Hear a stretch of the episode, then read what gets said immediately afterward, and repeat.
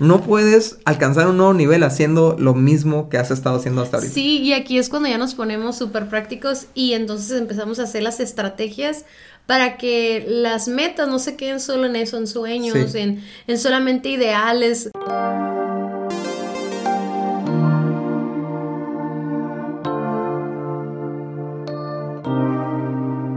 Hola amigos, ¿cómo están? Aquí está Dani, yo soy Cintia y este es nuestro podcast Indivisibles. Indivisibles, episodio número 93. Y estamos hablando de comunicación y curiosamente Cintia hemos hecho varias encuestas en diferentes áreas, ¿no? Y este es uno de los temas que más necesitan los matrimonios para hacer mejor realmente, ¿no? Y tiene sentido porque ¿cómo puedes mejorar si no hablas, ¿no? Si no platicas, ¿no? Sí, yo creo que todos nosotros y ustedes amigos que nos están escuchando necesitamos crecer en comunicación y, estaría padrísimo que lo pongamos como una meta para empezar este año, Dani, y arrancar con comunicación, con mejor comunicación, pero también que sea un área en la que podamos seguir creciendo y mejorando y constantemente eh, esa mejoría va a hacer que, que podamos relacionarnos mejor, que, que disminuyan los conflictos, que que a lo mejor aunque haya conflictos se eliminen más rápido, se resuelvan más rápido, ¿no? Entonces, bueno, continuamos con esta temporada de comunicación hablando de un tema muy interesante, Dani. Platícanos. Fíjate, me encanta porque la temporada en sí es comunicándonos mejor, ¿no? Mejorando nuestra comunicación. Pero este es comunicándonos para mejorar. O sea, eh, vamos a verlas, cómo podemos tener estas conversaciones. Nosotros le llamamos conversaciones operativas, ¿no? Que son pues hablar de temas serios, como quien dice, ¿no? De temas que tenemos que tratar en, nuestra relación, en nuestra familia, que no son las conversaciones románticas o las cotidianas, las casuales, sino que realmente son, son pláticas y conversaciones que nos van a ayudar a profundizar en, los temas importantes, ¿no? Entonces, el tema de hoy es conversando para mejorar o comunicándonos para mejorar. Y algo que, yo aprendí, Cintia, en, la, en el mundo de la industria, ¿no? Es que para mejorar algo tienes que medirlo. O sea, no, no puedes mejorar lo que no sabes que necesita ser mejorado. O sea, no puedes detectar que hay áreas de mejora si no haces una evaluación, en otras palabras, ¿no? Y, la Biblia nos habla de esto. En Romanos 12.3 dice, ninguno se crea mejor de lo que realmente es. Y esto suele pasarnos a los hombres. Yo sé que las mujeres rápidamente pueden hacer una lista de todo lo que hay que mejorar en el matrimonio y la familia, tienen esa capacidad, esa cualidad pero los hombres tendemos a suponer que todo está bien. Pero este pasaje nos está retando y nos está diciendo, ninguno se crea mejor de lo que realmente es. Sean realistas al evaluarse a ustedes mismos. Háganlo según la medida de fe que Dios les ha dado. En otras palabras, usen la palabra, usen los principios de Dios para compararse, ¿no? Eh, y, y, ver si realmente estás tan bien como piensas.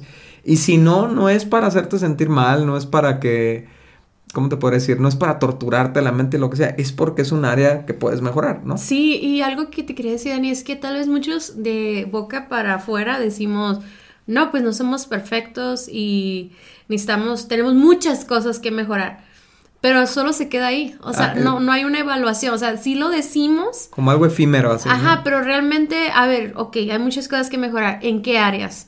¿Qué cosas? ¿Qué tiene que crecer? ¿Qué tiene que avanzar? ¿Qué tiene que mejorar? ¿Qué tiene que cambiar? O sea, realmente el hacer esta evaluación es, es ser humildes y reconocer área por área como en qué podemos mejorar como matrimonio y eso es algo tan tan hermoso que podamos estar comprometidos como pareja al constante crecimiento, ¿no?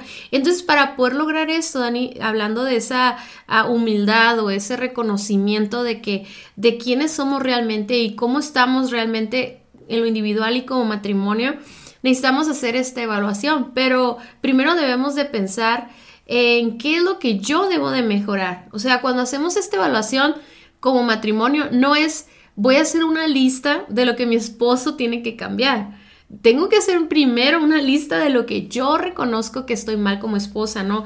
Si yo no, si yo no encuentro nada mal en mí, entonces aguas, ¿no? Porque eh, tienes que tener cuidado de no caer en algo porque dice la Biblia que tengamos cuidado de eso, de el que crea estar bien, ¿no? El que crea estar muy seguro, que tenga cuidado. Entonces, si no sabes en qué estás mal, amiga, yo por ejemplo, ¿no? Eh, le diría a una amiga, pues ponte a leer cuál es el concepto de la Biblia del matrimonio.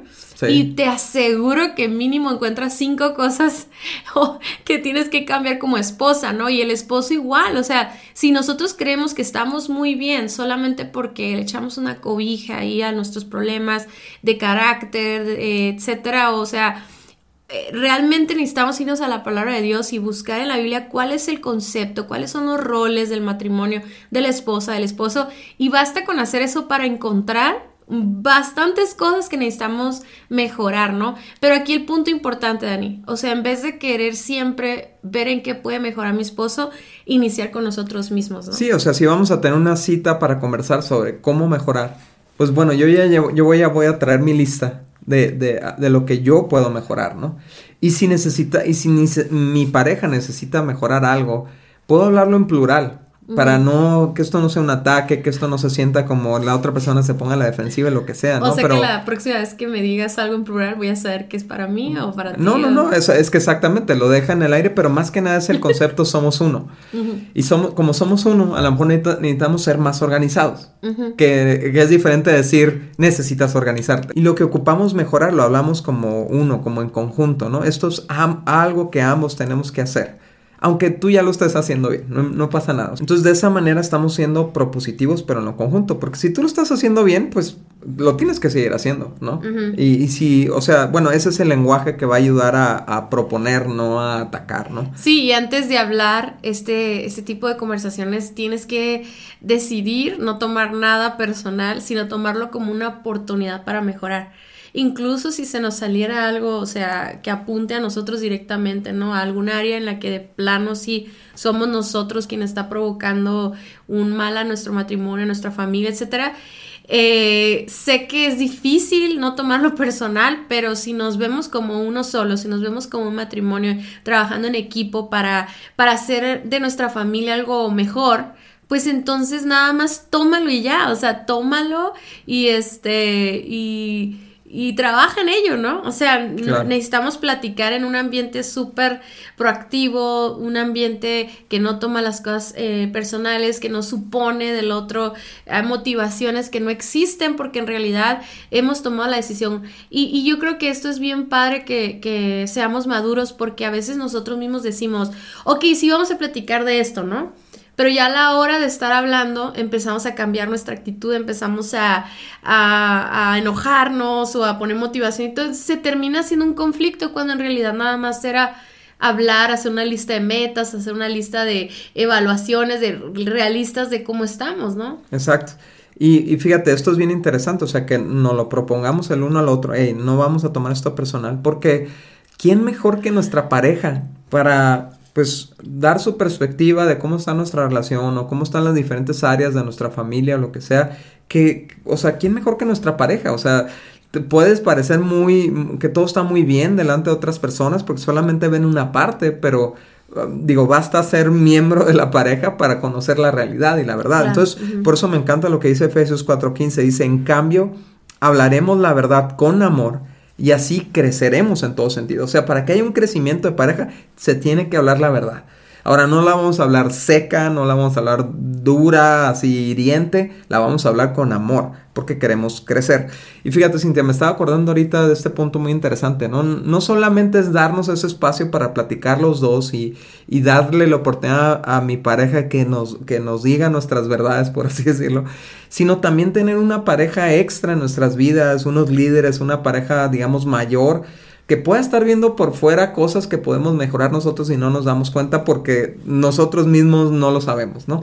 Entonces, este, este tema se va a tratar sobre cinco preguntas que podemos hacer sobre cada área del matrimonio que nos van a arrojar información sobre qué podemos trabajar, ¿va? Entonces, quiero hablarte de estas cinco preguntas, pero el reto que te vamos a dar es que tú, eh, o sea, como pareja, tomen una semana para cada tema ¿ok? Van a ser como 6, 7 temas. Entonces esto va a durar dos meses, ¿sí? o sea, dos meses de citas semanales hablando, citas operativas, donde vamos a hablar de, de, estas áreas donde podemos mejorar. Y luego regresamos después de dos meses al primer tema y hacemos una repasada y vemos cómo vamos, ¿no?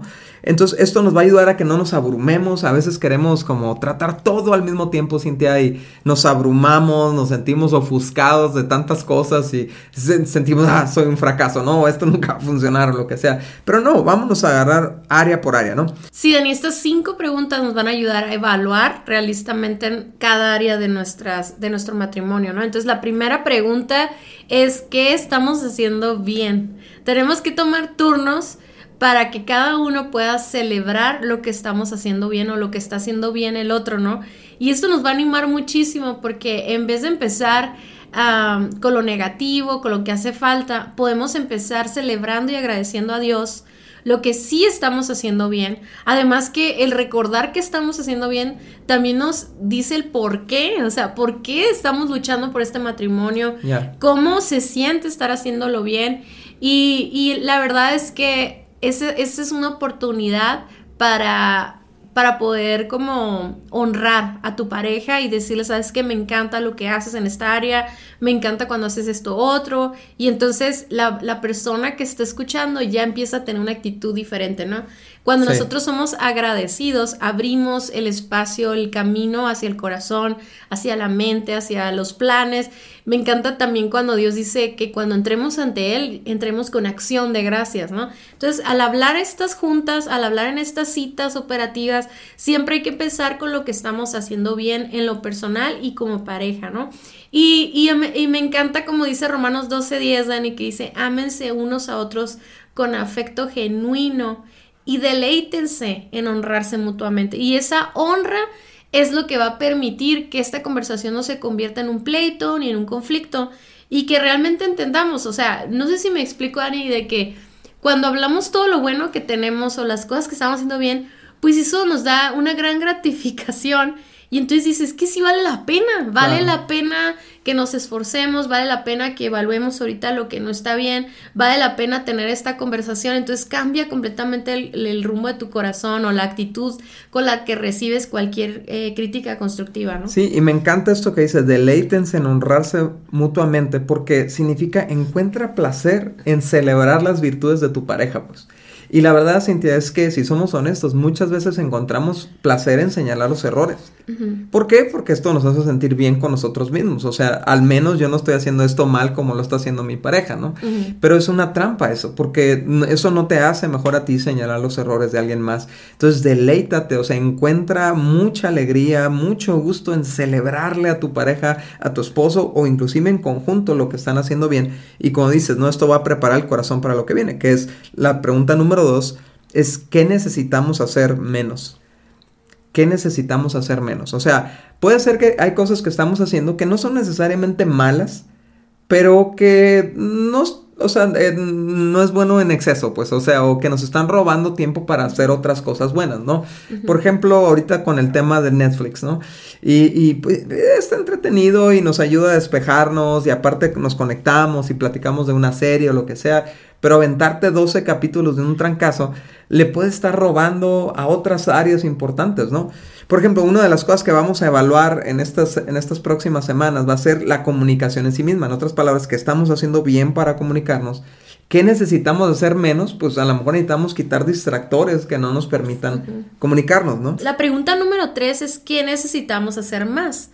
Primero quitamos los estorbos que nos están robando tiempo, recursos, energía pero ahora, ¿qué vamos a hacer en ese tiempo? Porque obviamente mientras tengamos tiempos muertos, eh, porque aún si hay un tiempo que está designado a descansar, pues ya tiene algo que hacer, ¿no?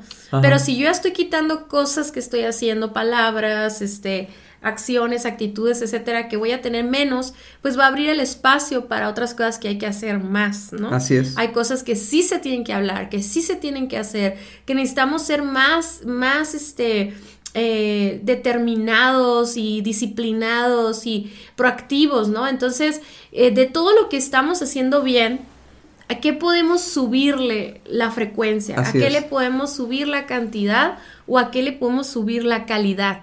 O sea, si ya hablamos hace rato, eh, voy a suponer, voy a poner un ejemplo, ¿no? O sea, por ejemplo, este, a lo mejor tú y yo como pareja tenemos una, determinamos un tiempo para tener una cita romántica, ¿no? Ok, perfecto, ya lo estamos haciendo, ya nos estamos proponiendo tener esa cita. Pero, ¿qué tan buenas son esas citas? ¿Qué tan, qué tan eh, efectivas son para cada uno de nuestros corazones o alimentan nuestro romance?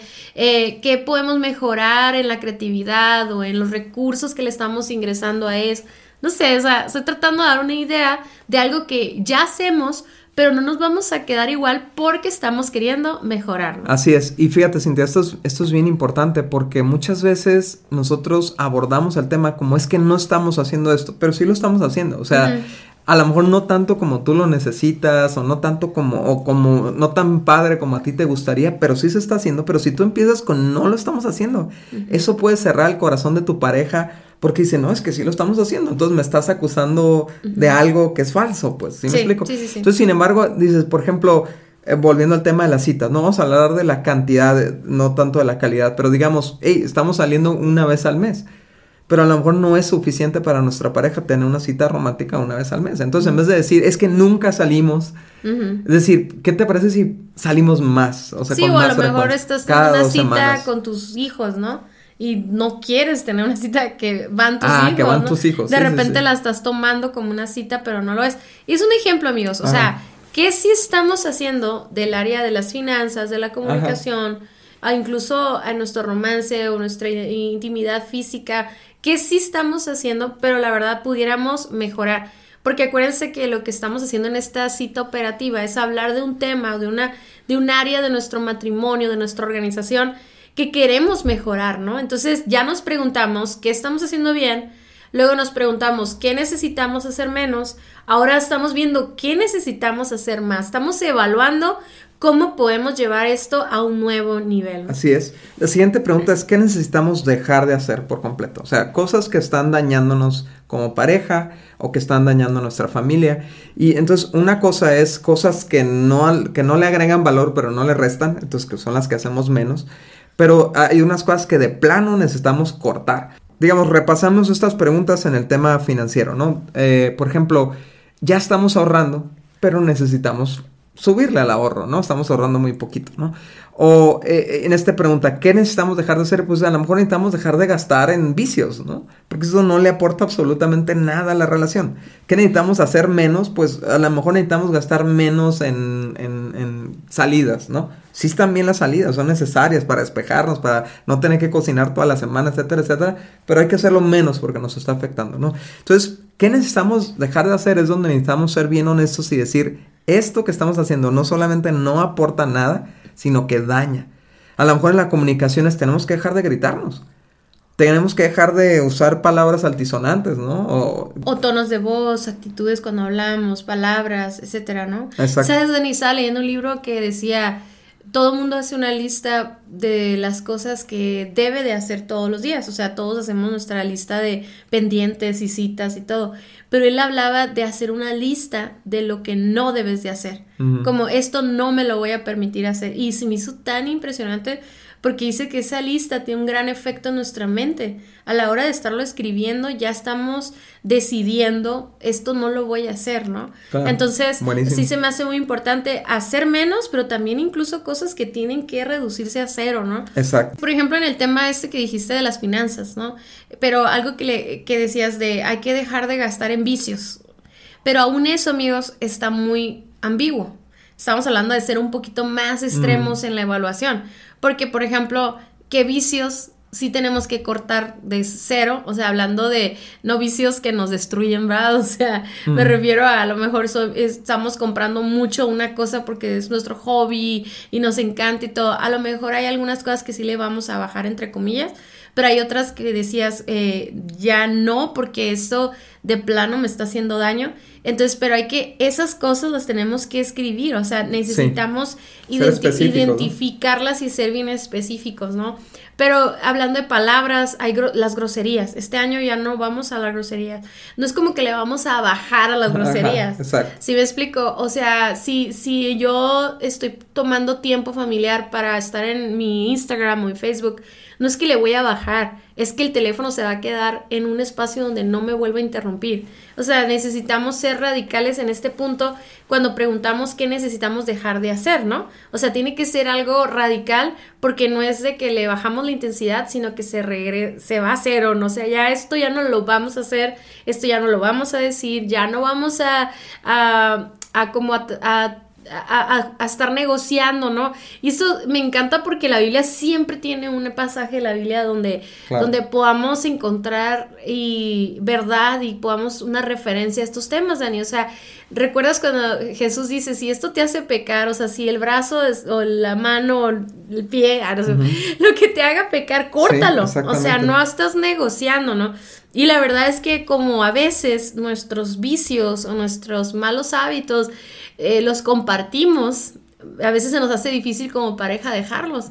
Por eso tenemos que platicar para que entonces sea una decisión unánime, o sea, que podamos apoyarnos mutuamente a dejar por completo cosas que, que por muchos años hemos eh, justificado, que hemos este, solapado mutuamente. Entonces, eh, al mismo tiempo que estamos hablando del podcast, yo estoy pensando, o sea, qué cosas hay en nuestra familia que hemos dicho que ya no queremos hacer, que ya no están bien, pero que no nos, no nos proponemos decir, esto lo vamos a dejar de hacer, ¿no? Sí, y esto me trae a la mente este pasaje, Cintia, de Hebreos 12.1, ¿no? Que dice, por lo tanto, ya que estamos rodeados por una enorme multitud de testigos de la fe, quitémonos todo peso que nos impida correr. Y sabes, venimos arrastrando como matrimonios pesos o sea, eh, lastres, ¿no? E, e, es, la palabra, ¿no? Y, nos impiden avanzar y nos impiden correr, pero dice quítatelo, no dice disminúyelo, no dice, bueno, réstalo un poquito de vez en cuando, no, no, es que realmente nos está estorbando nuestro crecimiento como matrimonio. Y dice, especialmente el pecado que tan fácilmente nos hace tropezar. Entonces hay que identificar si las cosas que estamos haciendo son pecados, o sea, literalmente eh, eh, podemos encontrarlas como un pecado en la Biblia, son cosas que no deberían de tener cabida en nuestra práctica matrimonial, ¿no? Y, la quinta pregunta es, ¿qué necesitamos empezar a hacer? Y, parece confusa, o sea, todas se parecen un poco, pero hay, hay una diferencia que, la, que lo distingue, ¿no? Que es, ok, esto es lo que no hacemos que necesitamos empezar a hacer. No es algo que hacemos poco, no es algo que ya estamos haciendo bien, no, no, es algo que necesitamos incorporar a nuestro matrimonio que nunca lo hemos hecho. Por ejemplo, yo sé que hay matrimonios, porque nos lo han dicho, Cintia, que nunca han tenido una cita romántica, ¿no? Ya casados. Lo dejaron de hacer cuando se casaron, ¿no? O tuvieron hijos ya muy pronto, ya, dejaron de hacerlo. Hace dos, tres, cuatro años que no tienen una salida, que no se van de vacaciones, necesitamos empezar a hacer eso, ¿no? Necesitamos empezar, no sé, piénsalo en las diferentes áreas de tu matrimonio, necesitamos empezar a tener estas juntas operativas, ¿no? Va a ser algo nuevo que vamos a incorporar y esto nos va a, llevar a, a, lo próximo, porque no puedes alcanzar un nuevo nivel haciendo lo mismo que has estado haciendo hasta ahorita. Sí, y aquí es cuando ya nos ponemos súper prácticos y entonces empezamos a hacer las estrategias para que las metas no se queden solo en eso, en sueños, en, en, solamente ideales. Y, y, la verdad es que este tema cae súper bien ahorita que es enero porque todos hacemos nuestros vision boards y nuestras listas de metas y, y todos ya fuimos al gym, todos ya empezamos súper bien la semana pasada, casi nos da un infarto de todo lo que hicimos bien, ¿verdad? Pero no es cierto, pero ya ahorita platicando con nuestra pareja podemos crear estrategias para que no se quede solo en sueños, o sea, que realmente no, no sea solo querer lo bueno, mejorar nada más como un ideal, sino realmente ponerle pasos, ponerle eh, métodos, ponerle eh, fecha las cosas, ¿no? Y entonces poder lograrlas. Así es, por eso te vamos a generar este documento que tú lo vas a poder bajar a nuestra página de vivoalternativo.com. Hay una sección de materiales gratuitos y ahí vas a poder tú descargar esta guía para responder estas preguntas y que ustedes las anoten, o sea, que sea algo tangible, algo físico y si es posible algo visible ahí en, una parte de la casa donde lo estén viendo constantemente, ¿no? Obvio, vamos a ir a través, estas preguntas las vamos a, a hacer a través de las diferentes áreas del matrimonio, las mismas cinco preguntas a través del área de la comunicación o de la organización familiar, de los hijos, de la economía, de la intimidad emocional, de la intimidad sexual, etcétera, etcétera, ¿no? Siéntense, prepárense, platiquen, o sea, prepárense con anticipación para que ya lleguen con propuestas para responder estas preguntas, ¿no? Y recuerden lo que dicen Proverbios, que los planes bien pensados son pura ganancia. Muchas gracias por haber escuchado nuestro podcast. Para nosotros es muy importante escuchar tus comentarios. Síguenos a través de nuestras redes sociales en Somos Indivisibles, en Instagram y Facebook. Y también puedes ver todos nuestros contenidos adicionales en nuestra página vivoalternativo.com. Si este podcast fue de ayuda para ti, te invitamos a que lo compartas con otros matrimonios. Hasta la próxima.